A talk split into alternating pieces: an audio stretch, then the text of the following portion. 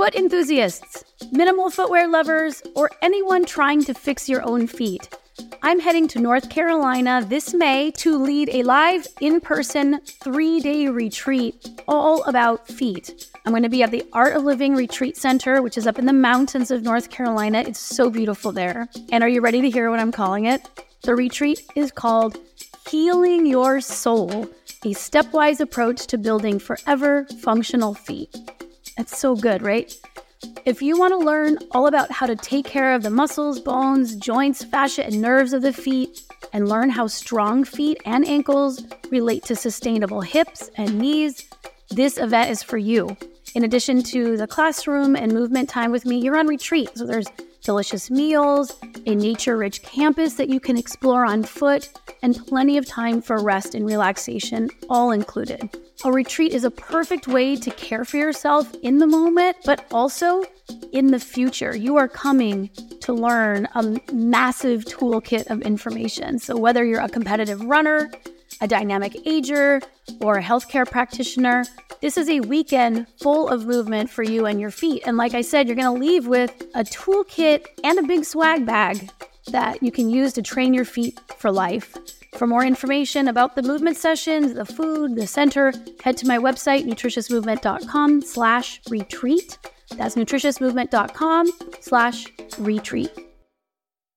This is Katy B, and you are about to listen to an early episode of my podcast. Now the show is called the Move Your DNA podcast, and you can find all episode transcripts and the show notes to this episode at nutritiousmovement.com slash podcast. Enjoy.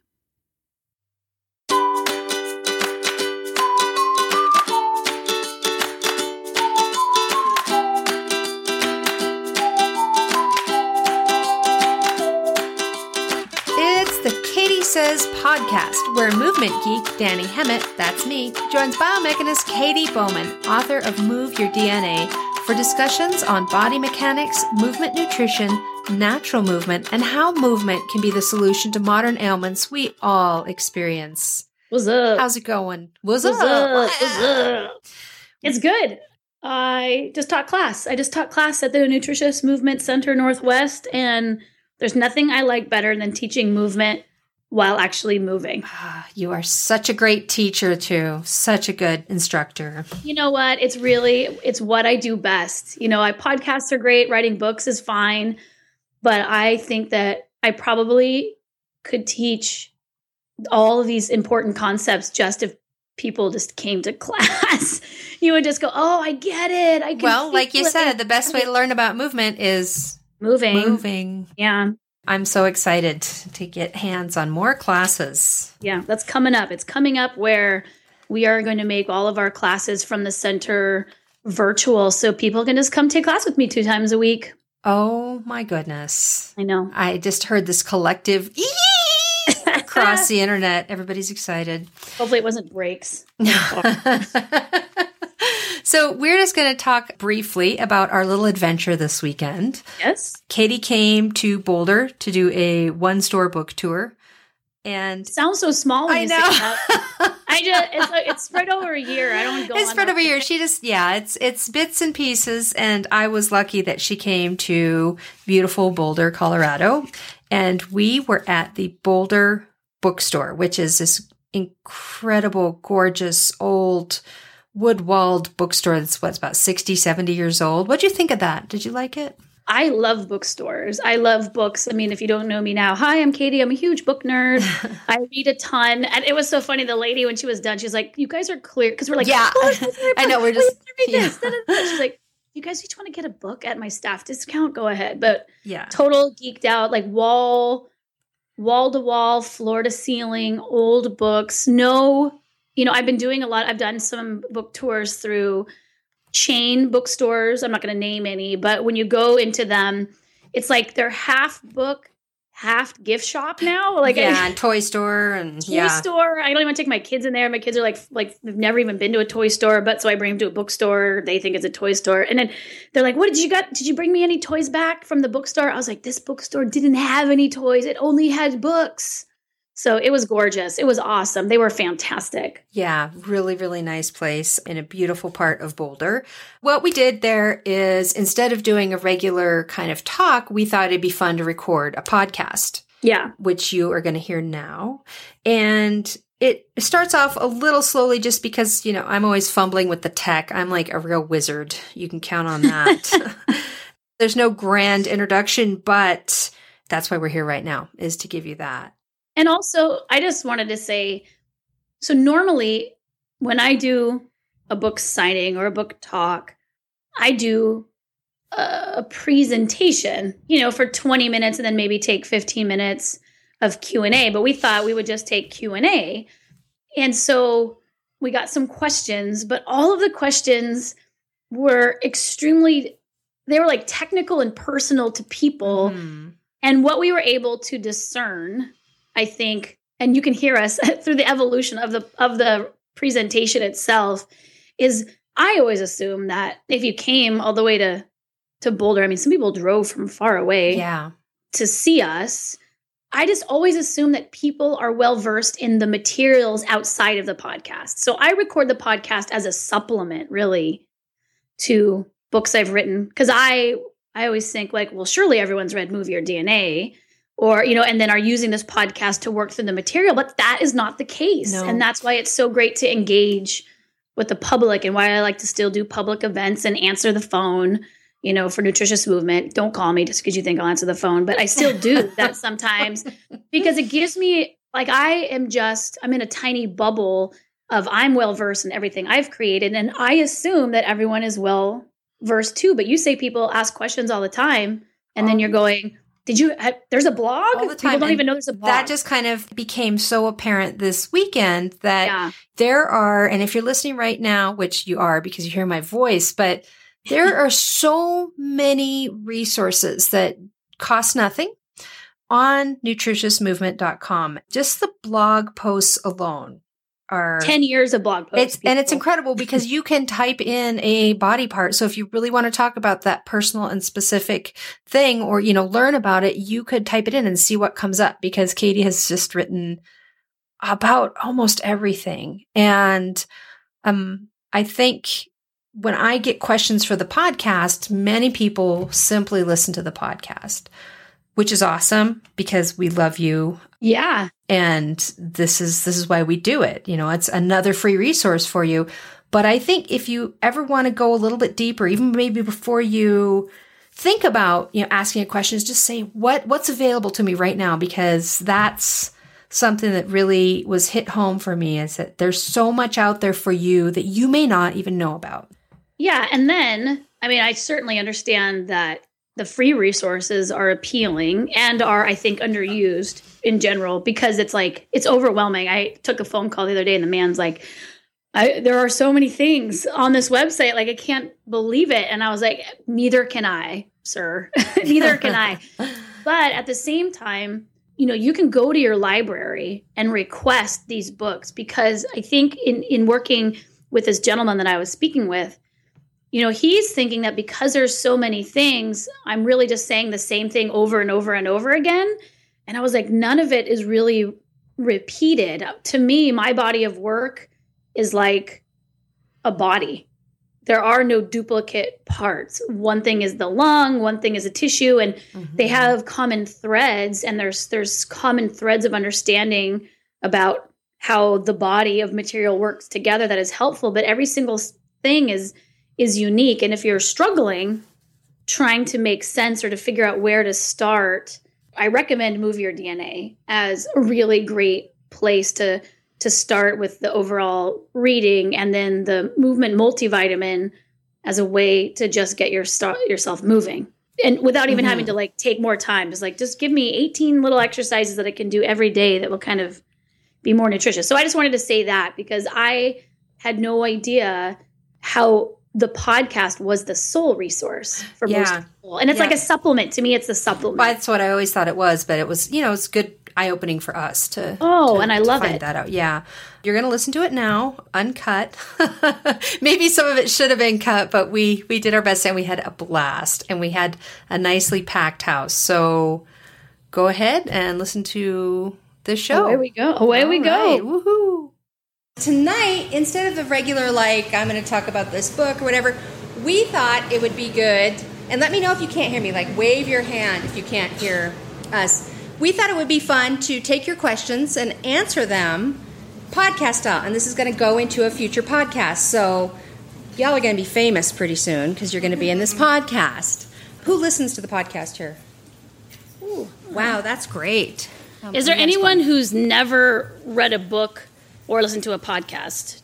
Okay, and that's okay. It just helps. It just helps me know who we're answering questions. It's not like you have to go or anything like that. We just have to. I just want to make sure I know Yeah. who I'm speaking to. And if you think of a question and, you know, just kind of like wave your card or just walk it up here and I'll grab it for me. It's not too late to ask questions. But I think we have a pretty good amount of them. Can I say something before you get started? Sure. I just want to say hi. Hi. Thanks for coming out. I appreciate it. And I, I just took a look at some of the questions, and one thing I noticed right off the bat is the questions really are technical about specific people's issues. A lot of them are like, how can I fix my X or what's up with my Y? And so I will do my best to answer those types of questions, but what I'm probably going to spend a lot of time doing is reframing those types of questions into the context that I've put forth that maybe you haven't had a chance to access and, and like where would that answer be found or how can I think about this issue? Because I think that's ultimately going to be what's most helpful. So just so you know. And that actually helps me usually figure out the answer. When she reframes something like that, the answer is right Maybe. there for me. Okay. And I guess, I don't- should we just start? Sure. I was thinking like questions like, what'd you have for breakfast this morning? No? Nobody wanted to know? Okay. we had pupusas and And watermelon juice. and watermelon juice At on the the, farmer's market. the farmers Yeah. market. It was really nice. It was great. Thank you. okay, let's Award winning podcast. award winning. okay, so here's a question. We're just going to get right into it. We're just cutting to the deep. What if I've had an old style C section and lots of adhesions? If I'm skipping anything, it's because I can't read your writing. So does that mean like, are you afraid to maybe do some movement because it you might be afraid of loosening up those adhesions or tearing something else? Sometimes questions seem like a question and then they're not really answerable questions. Like, what if? What Okay. if? Like, so what would be the thing that you were concerned about if you had adhesions? Yeah, is it about being able to move? So I guess I will have to frame, I'll fill in the question like, is there something I can do about it? That would be good. Like, is there that- anything that can be done with old style adhesions or old style old style? You know those old style adhesions. If you get the newer adhesions, it's way better for everybody. So next time you go to the doctor, ask for those. No. Yeah. So is it about what can I do if I have these scars, or how can I move with these scars? And I experienced that. I mean, I, I have had two cesarean sections. I have the old style adhesions. And how has it affected your movement? Well, it actually has made me move more. At first, it made me move less because I was very afraid to move. Now I do all sorts of things like you know rolling on the softball, like in the DR video that mm-hmm. you have. And I think reaching more. I was always afraid to reach because they said don't reach and This is what's just occurred to me about questions like this that might be helpful. We are a sedentary culture, extremely sedentary, probably more sedentary than you realize. I mean, you're sitting right now, so maybe you realize it a little bit. So, like, there's this general idea of okay, there's sedentary, and then there's people who exercise. Maybe you put yourself in the exercise category. But if I actually charted out how much time you spend moving a day, it would be a very small portion of the day.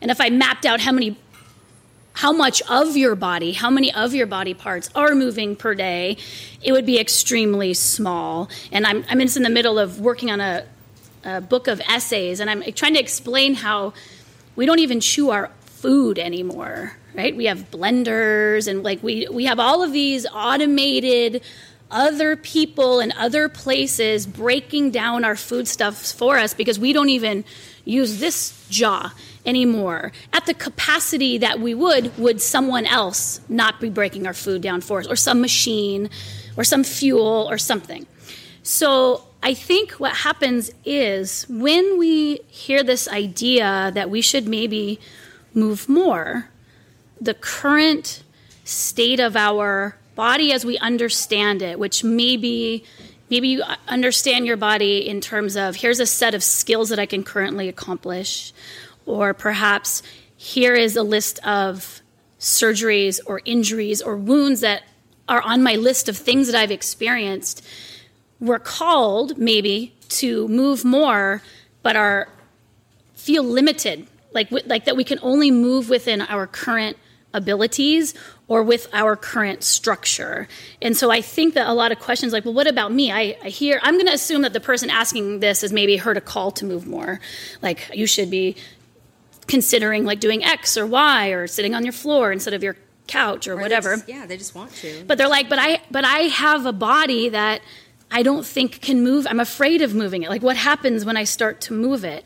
And I think that a lot of that has to do with our habit of just not moving, you know, and like this this like I would I would move, but I have these physical constraints because we can see the physical constraints better than we can see the cultural ones, perhaps. So maybe the person will come up if, if you have that uh, like I really had a specific question about this and doing X or Y. If you want to write down that specifically, but I would say that no matter what you have, whatever is on your list of how you set, like, I have these skills, I have this condition, I have whatever, that you think about all the things that you can do that maybe wouldn't affect particular issue X or area Y, so that you don't feel paralyzed to not move at all, lest you move in this one scary area that you go, you know what, I'm not willing, I, I got to table this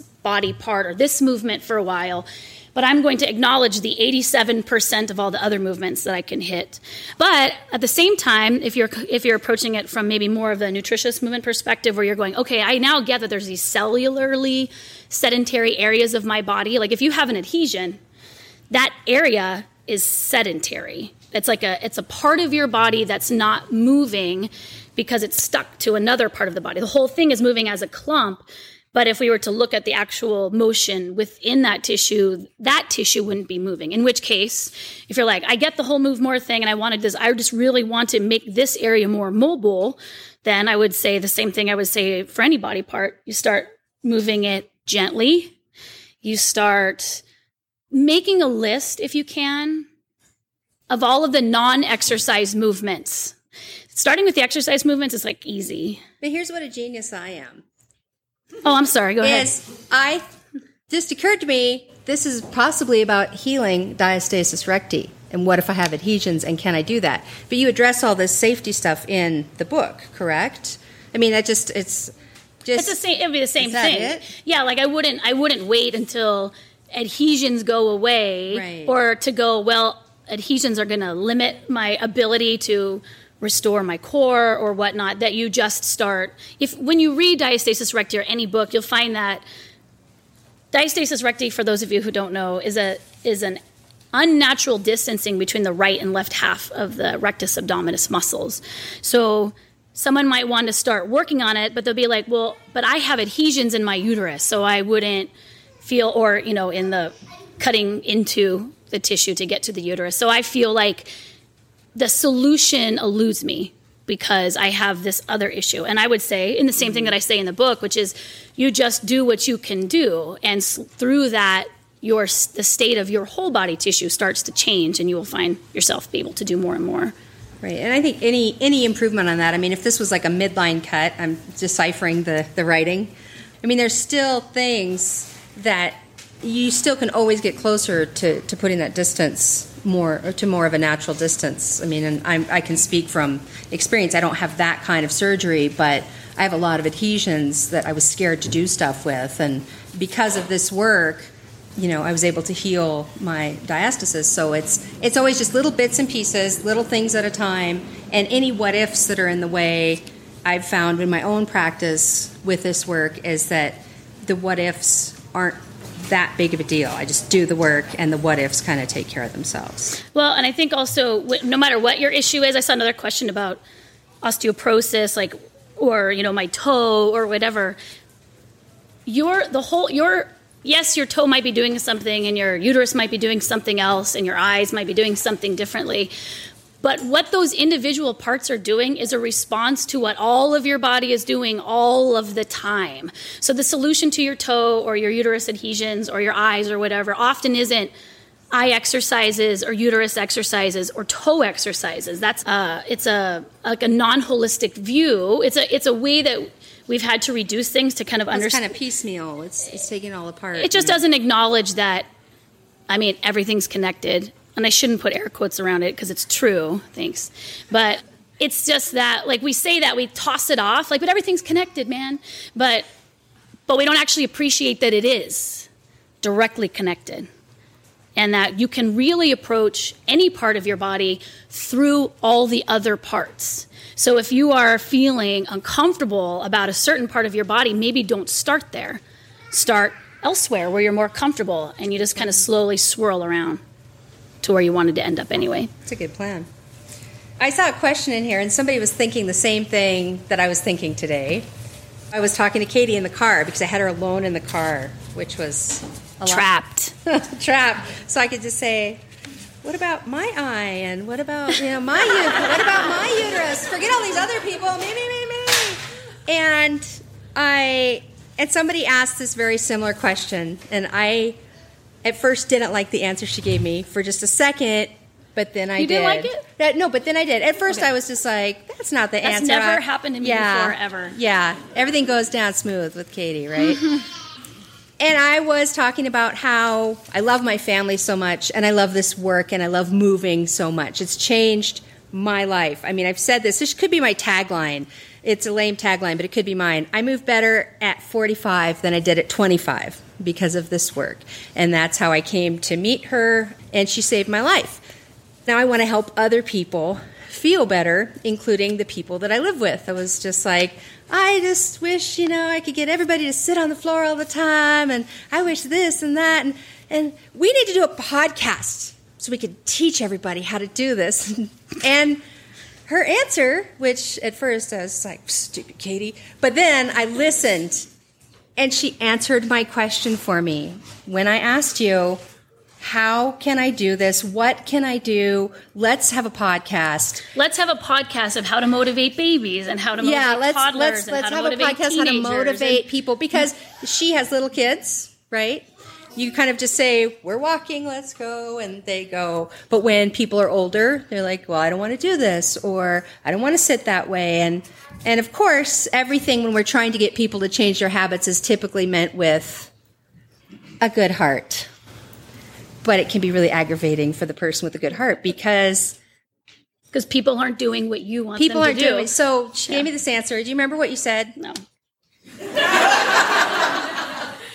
well, does anybody else have a question? No. Do you remember? You don't remember? I remember what she said. She said, it's the part I didn't like, but it makes sense. It's not your job. You are free. You may go. It's not your job. As much as you love somebody and you want them to do this, we are all different people. We're all going to do our own thing.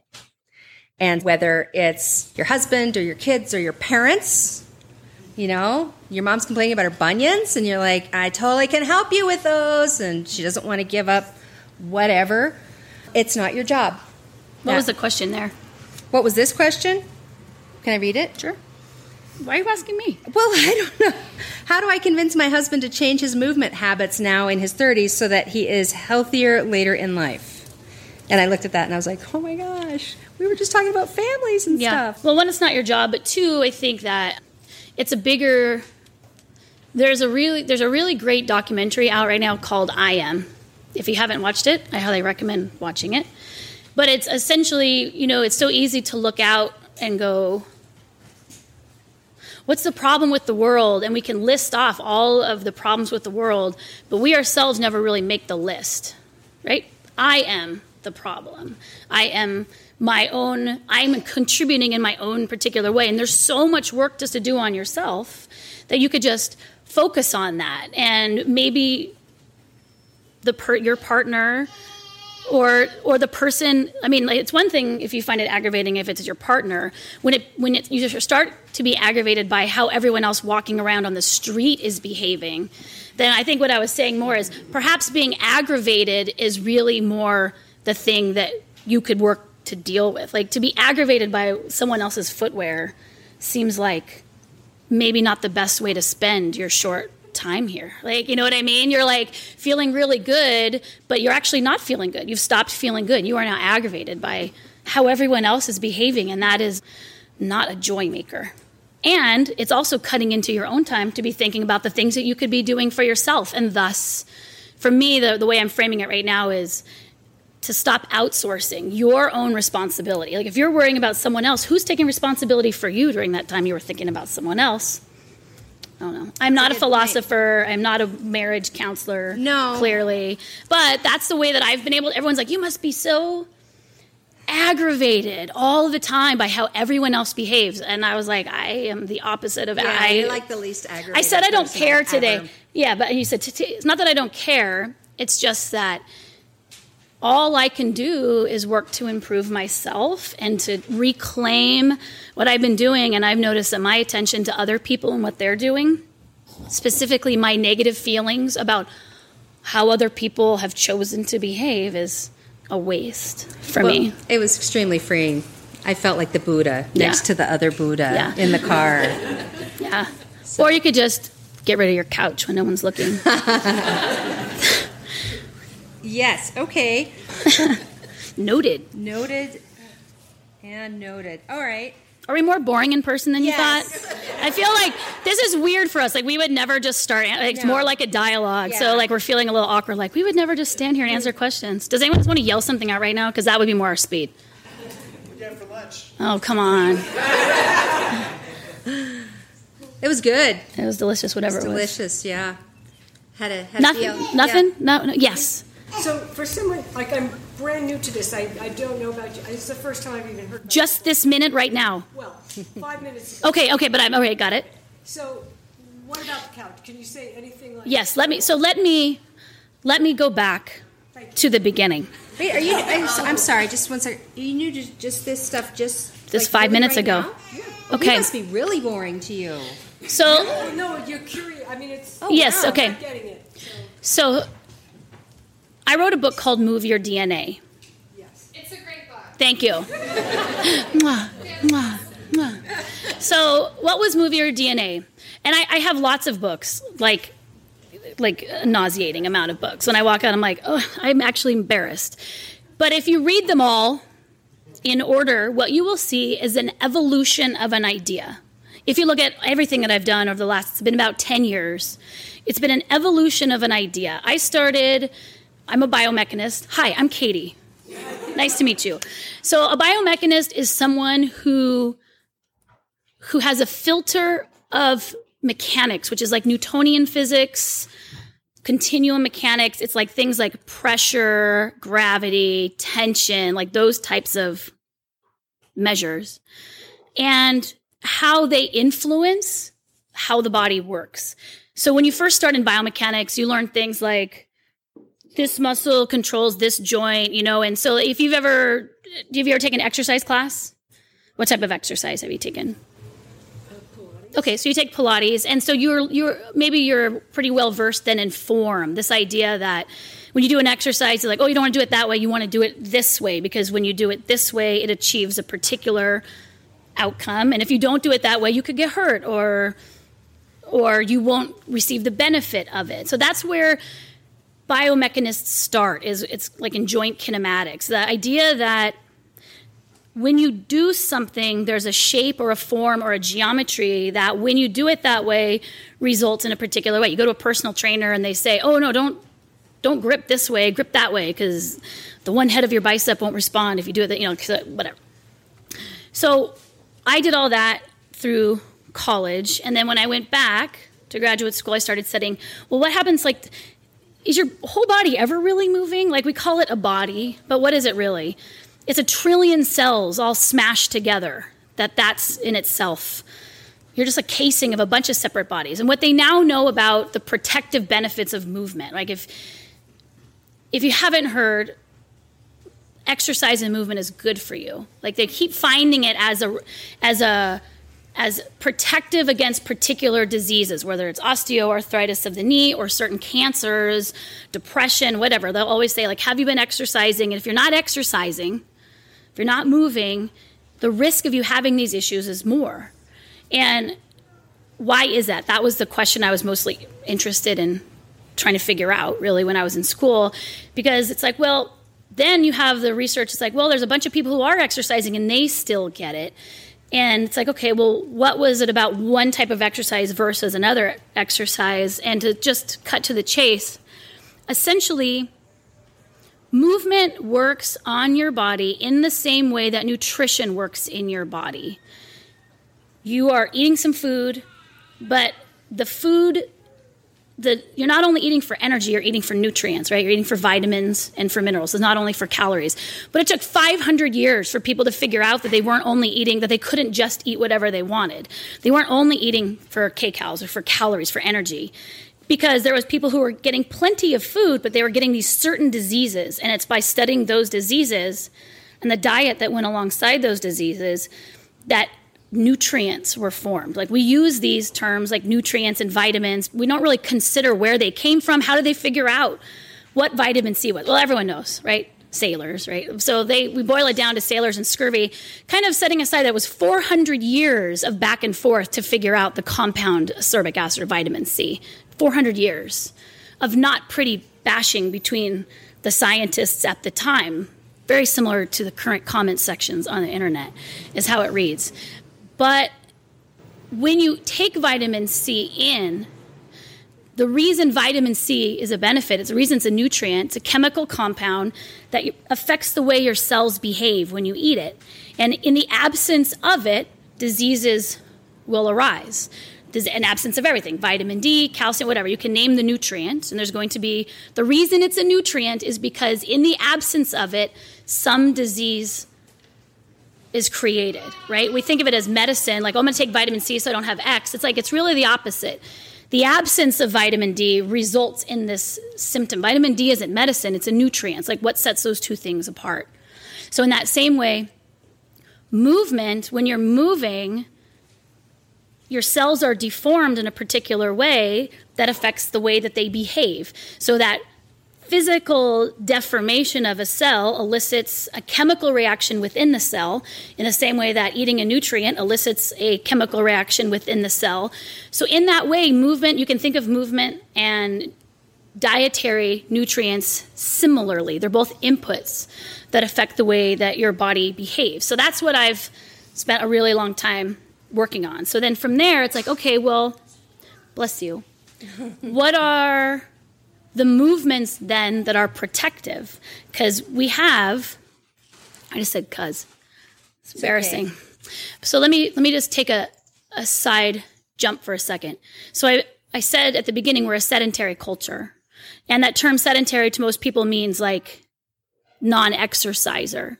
But it really means the bulk of your like if i put a device on you to measure how much you would move a day it would be almost zero and then if I put, and that's just one, that means like how much whole body movement. You could be a regular exerciser, but I could find a spot on you, on everybody, that if I put a movement measure within your cells, that even the most avid exercisers would have sedentary spots, meaning whole body movement doesn't translate into cellular movement because cellular movement depends on many things but mostly the adaptation to lots of movement and lots of different types of movement. So when we do move, we tend to move like in this very narrow range of these things that we call modes of exercise, running, walking, Pilates, yoga, cycling. Like we could we could probably come together and create a comprehensive list of what most people are doing for exercise. And likewise, I could come up with the comprehensive list of all the body parts that in this exercising population have never moved their entire life. Jawbones being one of them, right? So breastfeeding, so Move Your DNA, I'm like, we don't think of breastfeeding as an exercise. Yet, if you don't get breastfeeding, and for a particular amount of time, the way that the cells are moved during that phase sets the shape of your jaw.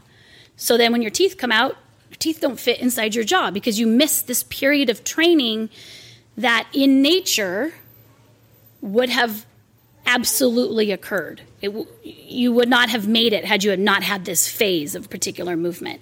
So we're really kind of calling on two things this idea of mechanotransduction, which is the process by which you squish a cell and put in a nutrient. I feel like I'm ta- am I like talking too much right to you? You're just my friendly face right now, so I'm going to look at you. She's like, I'm never going to a book signing again. Last and then, time I raised mine. Yeah, yeah, yeah. And then, uh, and then the other other part of it would be, what are the movements that we are missing because we are not good representation of humans. We are what is called weird humans, Western, educated, industrialized, what's R? Rich, democratic. And everyone's like, I'm not rich. It's like, well, if you spend another time in any other country, you will find that you are wealthy. So, most of the data on health is done on weirdos. And so, we're trying to solve a problem without really recognizing that we are, by all measures, almost entirely still, and it's not a state in which the body flourishes. The end. All right. Can you do what? Yes, take a movement breaks. Get out of your chairs for a second. Do you want to tell me? Do you want to tell me? She can come up here and ask it. You want to come up here and ask it with your gag? Movement break. Look at. I know, they're the cutest little things feet. ever. Hi, guys. Hi. We, we have to be able to hold the baby though. Did you? Yes. It's, thrift store in Hilo, seven bucks. Okay, that's enough movement. Calm yourselves down. All right, you had a question? You want to come up here and answer it right here? What's your name? Christina, Hi, Christina. nice to meet you. Nice to meet you. You've changed my life. Oh, Um, so I bought your book Okay. at the end of this pregnancy with my twins. which which one? Uh, di- well, three of them. I have Okay, of them. okay, gotcha. Diastasis recti is the one I'm Are these Yeah. all talking yours? about. This, I have five children. This yes. whole gag. High five, high five, right here. Yeah. Um, and I've been working on the program for a few months, and I was doing well. My question is, how do you know when you're ready to progress to the next step? Because Mm. I kind of went a little too fast, and I've widened my diastasis in the last week, and I was like, Yeah. What did you do in the last week? Uh, I started doing yoga again, and I also started doing the monkey bars forward instead of sideways, which I'd been like keeping my because I used to, you know, before this pregnancy, I was yogaing every day and monkey barring all the time, and it's that like I want to go back to the normal Yeah. thing and trying to be like, no, but are you really ready? And I don't really know how to gauge when my body's ready for those bigger loads. Okay. That's my question. All right. So it doesn't matter. This could be applied to, she's speaking specifically of diastasis recti. This could be, I'm trying to transition to minimal footwear, minimal footwear right here, without a heel, flexible sole. I noticed the whole gaggle of them. Yes, minimal very footwear cute. On, so it's very. So she's saying, like, how do I. Well, it's interesting. It's like bringing up two things for me. So, one is often this type of question, which is, how do I fix myself so that I can go back to what I was doing before? So, there's two things. So, with diastasis, it's a little bit different because the twin factor was part of a scenario that you're not likely, unless you want to, to experience again. I'm not going to project Pretty- pretty much my feelings on you. maybe. You just don't know. You don't know. So whether so like a lot of people are like, I hurt myself doing X. What are the exercises I can do so that I can get back to doing X? Keeping in mind that X was part of the lifestyle that brought about whatever you're experiencing. However, that all being said, usually if you're doing X within a context of lots of other movements, X is not going to make the same type of injuries it would were you only doing X. So that's a big, piece. I feel like I'm speaking in algebra code, but I just mean like whatever it is in your mind to fill in the blank with that. So it's just kind of what you're doing. You notice that when you switched to something, and the, like the physiological rule is really 10% change at a time. So you did two things. You went back to doing yoga. How many hours that week? I've been here like twice a week. But you just added that in this last week. In the last, yeah, probably week, maybe a week and a half. You added what? Two extra hours of a different of a new type of movement. I probably did it like four times. It was like a 35 or 40 minutes. Okay, so four 35 minute extra sessions to your frame. It's totally algebra at this point. It is. You're going to have to do the math. Yeah, yeah, yeah. And then you also decided to take on, it's like, we just think of like, oh, I'm just going to use the monkey bars in a different way, not thinking that I'm going to not, I'm going to call on all new strengths of my body. It's a brand new skill. Every shape in your body require, like your strengths, your strengths don't actually parlay very well into other movements. Like a strength for one particular thing doesn't usually serve you in another particular even if you're even though you're on the monkey bars the entire time one skill is completely different. So you just you added more than 10% like if you figured out how much like calculate how many minutes of movement you're doing specifically for like corrective exercise and then you, yeah yeah yeah right because of this. But i mean like like force like with movement there's the change in shape and then there's thing like force so what i would consider your exercise time are those larger forces that you're putting in. So you just put in a whole bunch of new forces, and your structure was like, we couldn't support any of those movements. So you just you can play. I mean, you're you're essentially experimenting with yourself. So you go, okay, well, what if I just what if I just everyone's negotiating their life. I imagine that 35 minutes of yoga four times a week is a wonderful balance to five kids right? So I don't want to tell you. Right, well, then it's not affecting your mental health positively if you're stressed about an issue later on. So maybe start with three 10 minute practices. Like you already are holding the space for, you've already amazingly carved out that time. I would just maybe, since you have that time, do half or a third of the higher force thing and then put more correctives in that time that you already have. But you're just watching yourself. Like there's no other way to know. Because for me to know, like as far as you well, you don't have to overstep your bounds. You could also just choose to increase it in small amounts.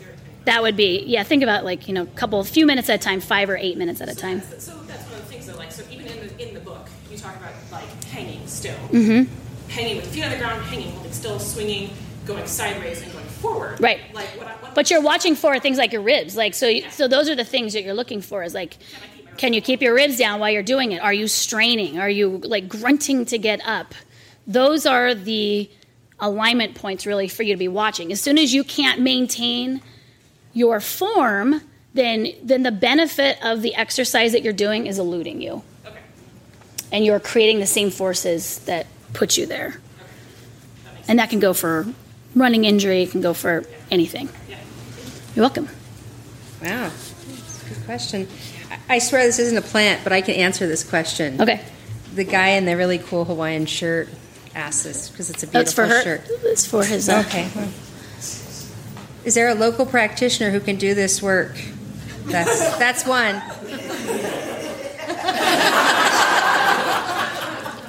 That's me. Actually, there's one sitting right next to you too. Gal in the black.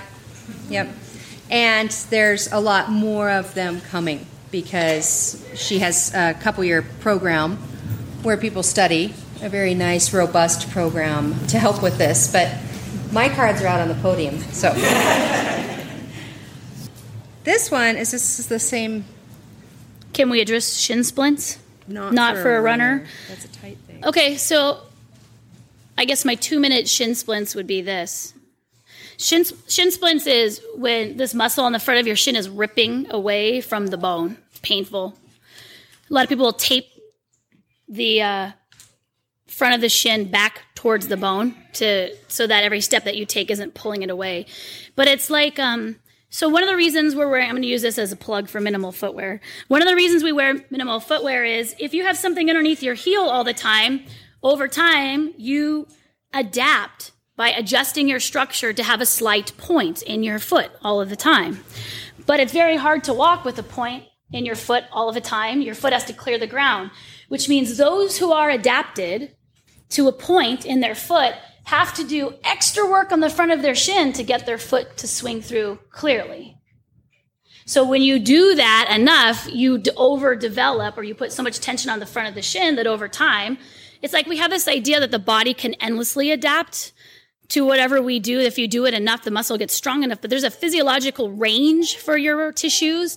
And when you exceed that, the muscle will just pull away from the bone. Like people have torn their ACLs or they tor- tear their Achilles tendons when the tension gets so great that finally it just starts separating. So, what was the question? No, can, can, you, can you address them not well, runner, but so that so that would be it. Doesn't matter. I mean, running could be the thing that gives you lots of uh, plantar flexion. Running is certainly a natural movement, but running done in the context of sitting in the chairs the rest of the time and wearing positive heeled shoes and being sedentary for the rest of your life, where you're not squatting, you're never doing anything to undo or balance out or input in a different shape, then you start to slowly. Has anyone ever seen Triplets of Belleville? The cartoon Triplets of Belleville? It's a hand drawn cartoon, and the guy's a cyclist. He looks like a walking bicycle. You know, he the shape that you assume when you do your thing, whatever your thing is, slowly becomes your shape.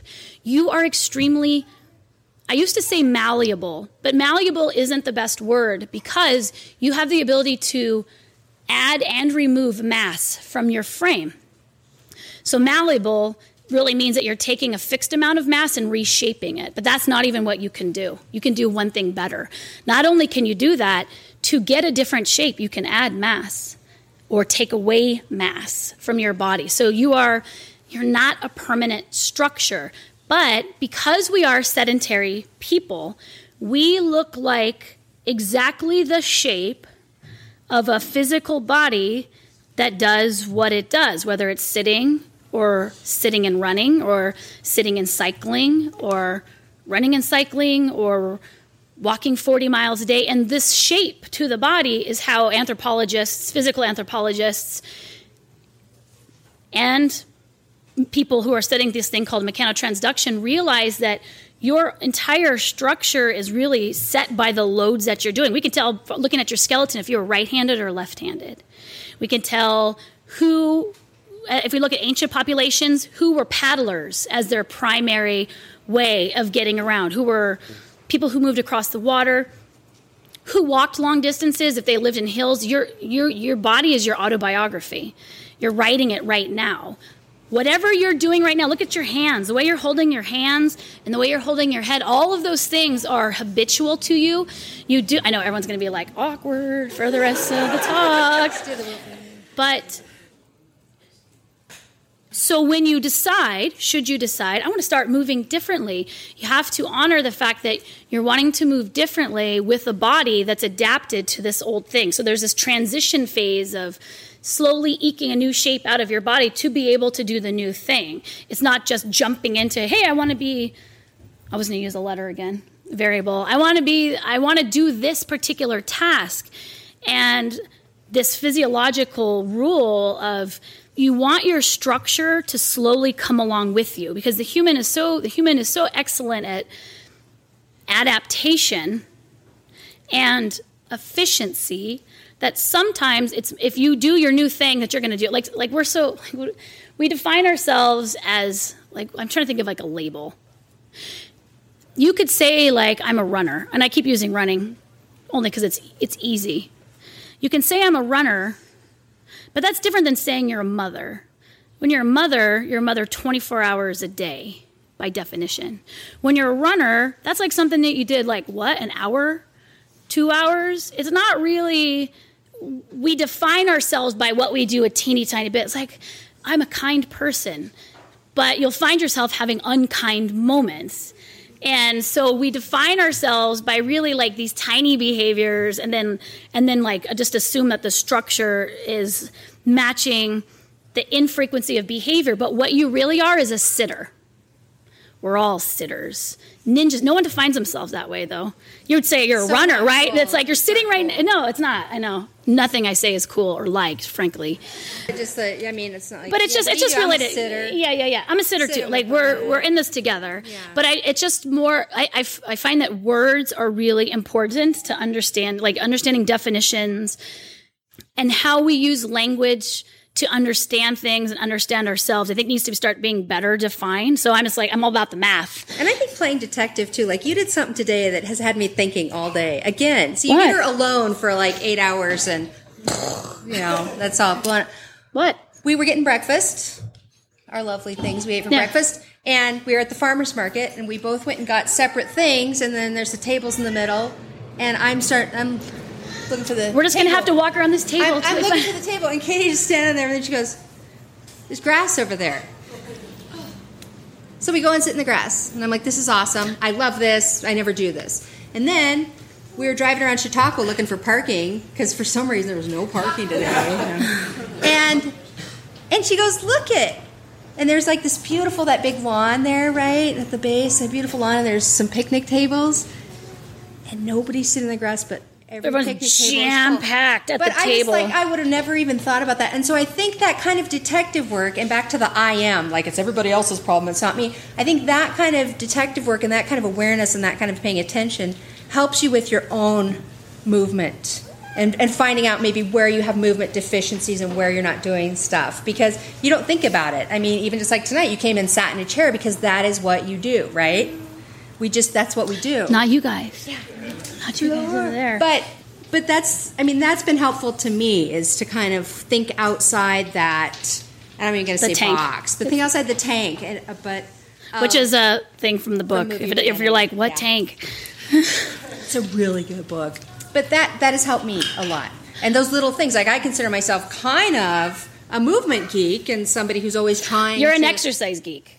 Well, I mean, you're becoming a movement geek, but I meant like that we would define ourselves as mo- I mean, how many people like I hear all the time I'm a movement nerd or whatever, but they wouldn't move all the way to the ground. You know what I Right, mean? That right. they that they only see movement in terms of really the movements you've been given permission to do. I think a lot of this has to do with movement is counterculture now, and so there's chairs there, and if you're you're going to be weird, you're not weird, but you know, if you don't sit in the chair, it's kind like you don't want to be the one person in these shoes in the airport.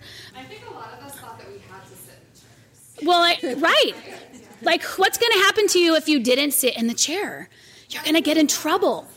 I know, but that's the thing. Like that. This is like it's it's this. I do it all the it's time. the grass and the picnic table, and so we all go. It's just what we think. So that's totally cool. But I was just suggesting. I don't think it's what we think. I think it's what we fear. Maybe, but it's it's something when you start looking at it, you just find it everywhere. Those Yeah. outsourcing of your, of, you know, your movement and and all the things that you can do to move that you don't even think about. It's really not a huge undertaking. It's just life. Yeah, uh, sure. It's like I mean I don't even know how to add on to that. They're going But to bring this cane right now and grab. oh, we're us. going. Yeah. We actually have time for one final question. So really think about So better be good. But after that question is done, if you're interested in getting a book signed, I'd ask that you don't just all rush forward in a mad dash. We need to move this equipment. Book signing along way. blitz. but rather step up, stand up, step back.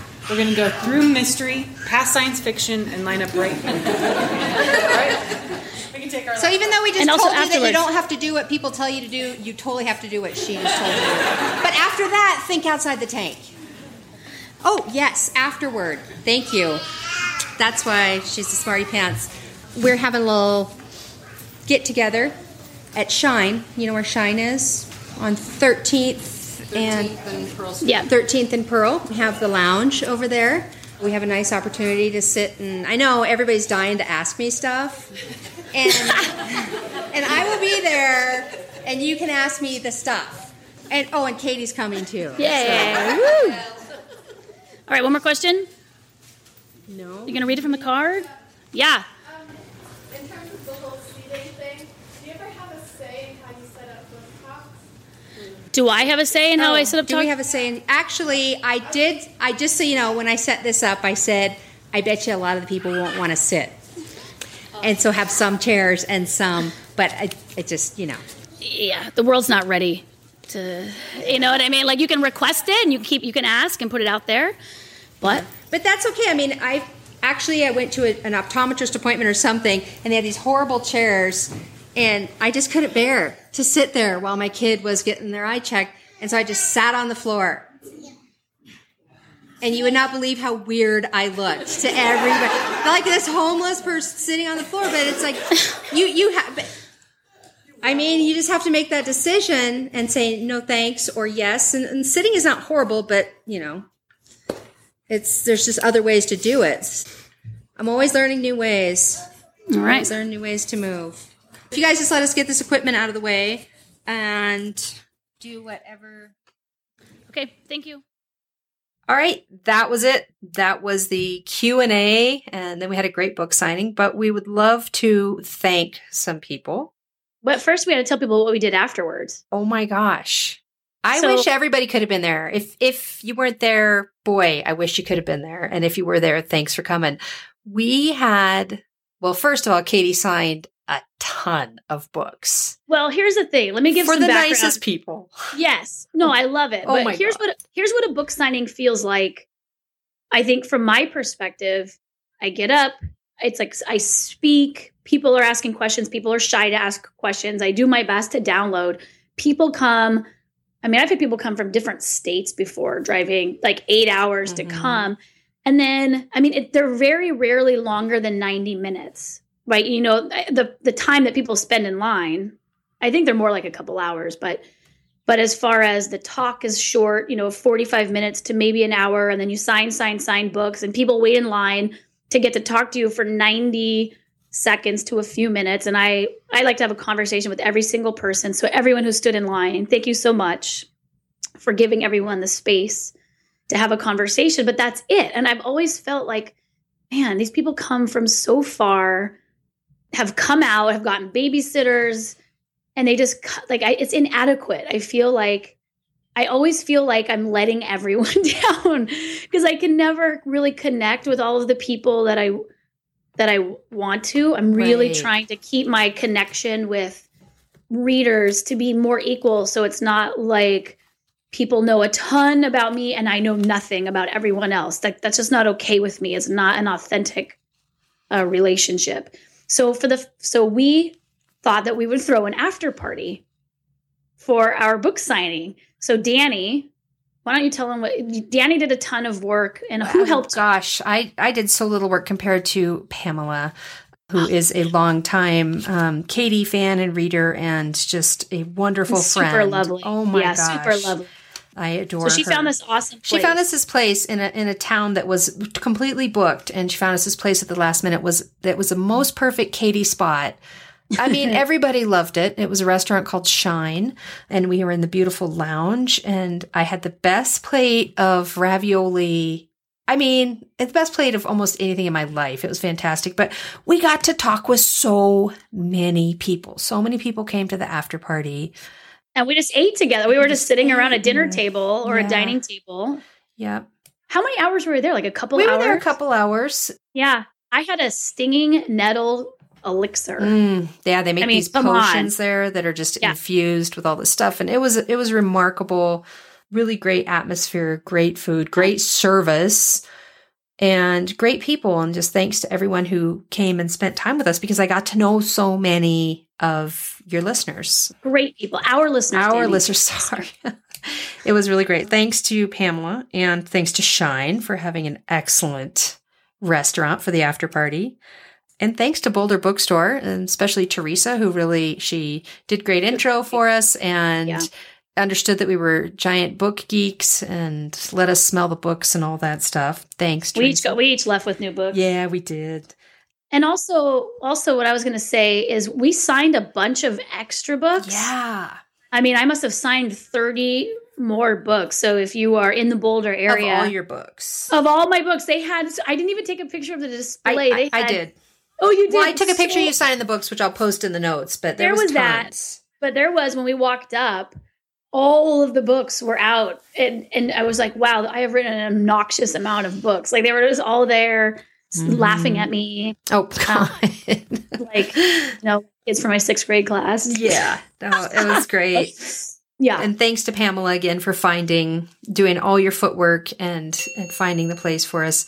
Did you just say footwork? Did, oh, I, I- I think that we're gonna have to change the show to Katy says Dani puns. Oh yeah. In fact, it was a, it was adorable. One listener came up to me afterwards. She's so cute. She goes, "I'm a little disappointed. I really thought this would be more punny." And and I just felt like, "Oh my gosh, I really got to go home and work harder on this," you know, but I just like when it flows naturally and it just uh sometimes it comes, sometimes it goes. But we also have to thank Jeff. Your husband, your whole family was amazing. So let me just say, I travel for work. I'm a I'm a gig. I call myself a gig mom. The shout out to Gabby Reece, who has coined that term of, you know, I don't have I go to work every day, but often my work is done within the context of my home and you know, I can pop out and in. I, I've really made a conscious effort to be able to work without leaving my family, but sometimes it's unavoidable. Sometimes I have to go to New York. Sometimes I have to go to LA. Sometimes I have to go to Boulder. And when I do, it usually involves me leaving my family at the last minute, right? So I, I'm planned down to like, okay, and I'm going to have breakfast. I'm going to take my walk, have breakfast, and then drop them to school. And then I'm going to go start the four hour trek from the amazing place I live to get to an airport, you know, and then I fly and then I land. And I'm trying to be away from my family for such a short period of time that everything becomes ridiculously compressed. It's not relaxing. It's physiologically taxing. I don't feel well doing it. But you and your family went out of your way to make this probably the best I've ever felt um, on a traveling trip. So let me just say what I did. So I did that whole thing, like I just said. You know, I walk on the ferry, I get to the airplane, land at midnight. Dani picked me up at eight in the morning. I got up in the morning and I did about a half an hour of a yoga download that I have that I just really love, just for the meditative. It really calms me and it kind of like de-travels. And yes, I had to sit on the floor of the hotel, but whatever. For those of you who know what's in the hotel floors, Mm-mm-mm. you can ex- Oh well, no, sorry. And then you picked me up, and then she took me to, you know, first of all, Boulder. We could just say thank you to Boulder, Colorado, For existing. exactly. so you took me to the farmers market where I was able to have the most gorgeous meal of my life. And she even, when I was like, you know, my point is when I go to a new place to eat something that I can't get normally. That's my normal rule. Get the house specialty, get the thing that the town is known for. Well, where I live, there's nothing. There are no, we have a few restaurants, but we have no ethnic restaurants or only just a couple Like there's no Indian for there's no nothing. So everything, I was like, I want everything. So Dani even sacrificed whatever she wanted so that I could have two things and we could share them. So thanks for taking that one for the team. Oh well, I do what I can. Yeah, I mean, you're so generous. And so like I had two essentially two amazing meals. We got to sit outside. I mean, it was sunny. We sat outside in the park and just soaked up the sun, which is also one of my favorite things to do. She and her amazing family, her children are the warmest, most personable, but like clever and engaged with adults. Like they were fan like amazing. Like and your husband was the same. He's pretty Your good with uh, adults too. Your husband is so your husband is so clever. yeah, most- he's a great guy. yeah, he was great. And they took me on this amazing hike called the Chukwakaba. What was it? the Chewbacca. it? It's the Chautauqua. The It's kind of like a classic boulder. You know, everybody's got to do the Chautauqua. Yeah. Yeah. We did the Chautauquas and again it was a couple hours, just sunshine, fresh air, texture, Laughing, terrain. talking, Oh my goodness. And then we went out to lunch to this grocery store that like is like super sustainable, clean food, had an amazing lunch. Yeah, Lucky's Market Cafe. Yeah. And then and then I thought we were gonna go home for a nap, but we did, and we had to go home for a quick shower. Oh, and then even the farmer's market, I got like fresh asparagus and we got fresh rhubarb. Like it was just I felt like I was at home. And then to top it all off, she wakes me up in the morning and we get to go on a walk before I have to fly home. Oh, and you you the made us breakfast. You made us your fantastic rhubarb quiche, which we're now all completely, helplessly, hopelessly hooked on. I know. I've, So I think I've made it five times this Oh week. my Like I, it's so good. I'm looking at it right now. the kids now make it. The It kids was are like, we it was tons of it was- fun. It was. So thank you and Jeff and just Our Boulder, pleasure. Yeah. the world, and for everyone who listens. I just we are very fortunate. We completely understand it, and uh, just want to say thank you. Yes, thank you all so much. All right. All right, too much, so much gratitude. Let's I move know. on. Just kidding. Thanks for everyone who came, and hopefully I will come. If you're, I know everyone's like, well, when are you going to come to this town and that town? yeah. Sometime in the future, may I be close to your town. Yes, and be prepared to sacrifice what you want for breakfast for Katy. All right. All right, thanks everybody. Thanks for listening. For more information, books, online classes, etc., you know you can find Katy Bowman and her work at nutritiousmovement.com. And you can learn, learn more about me, Dani Hemmat, movement warrior, and what hostess with the mostest? I don't know. Totes, totally. Totes. Totes. at moveyyourbodybetter.com. Bye. Bye. We hope you find the general information on biomechanics, movement, and alignment informative and helpful, but it is not intended to replace medical advice and shouldn't be used as such.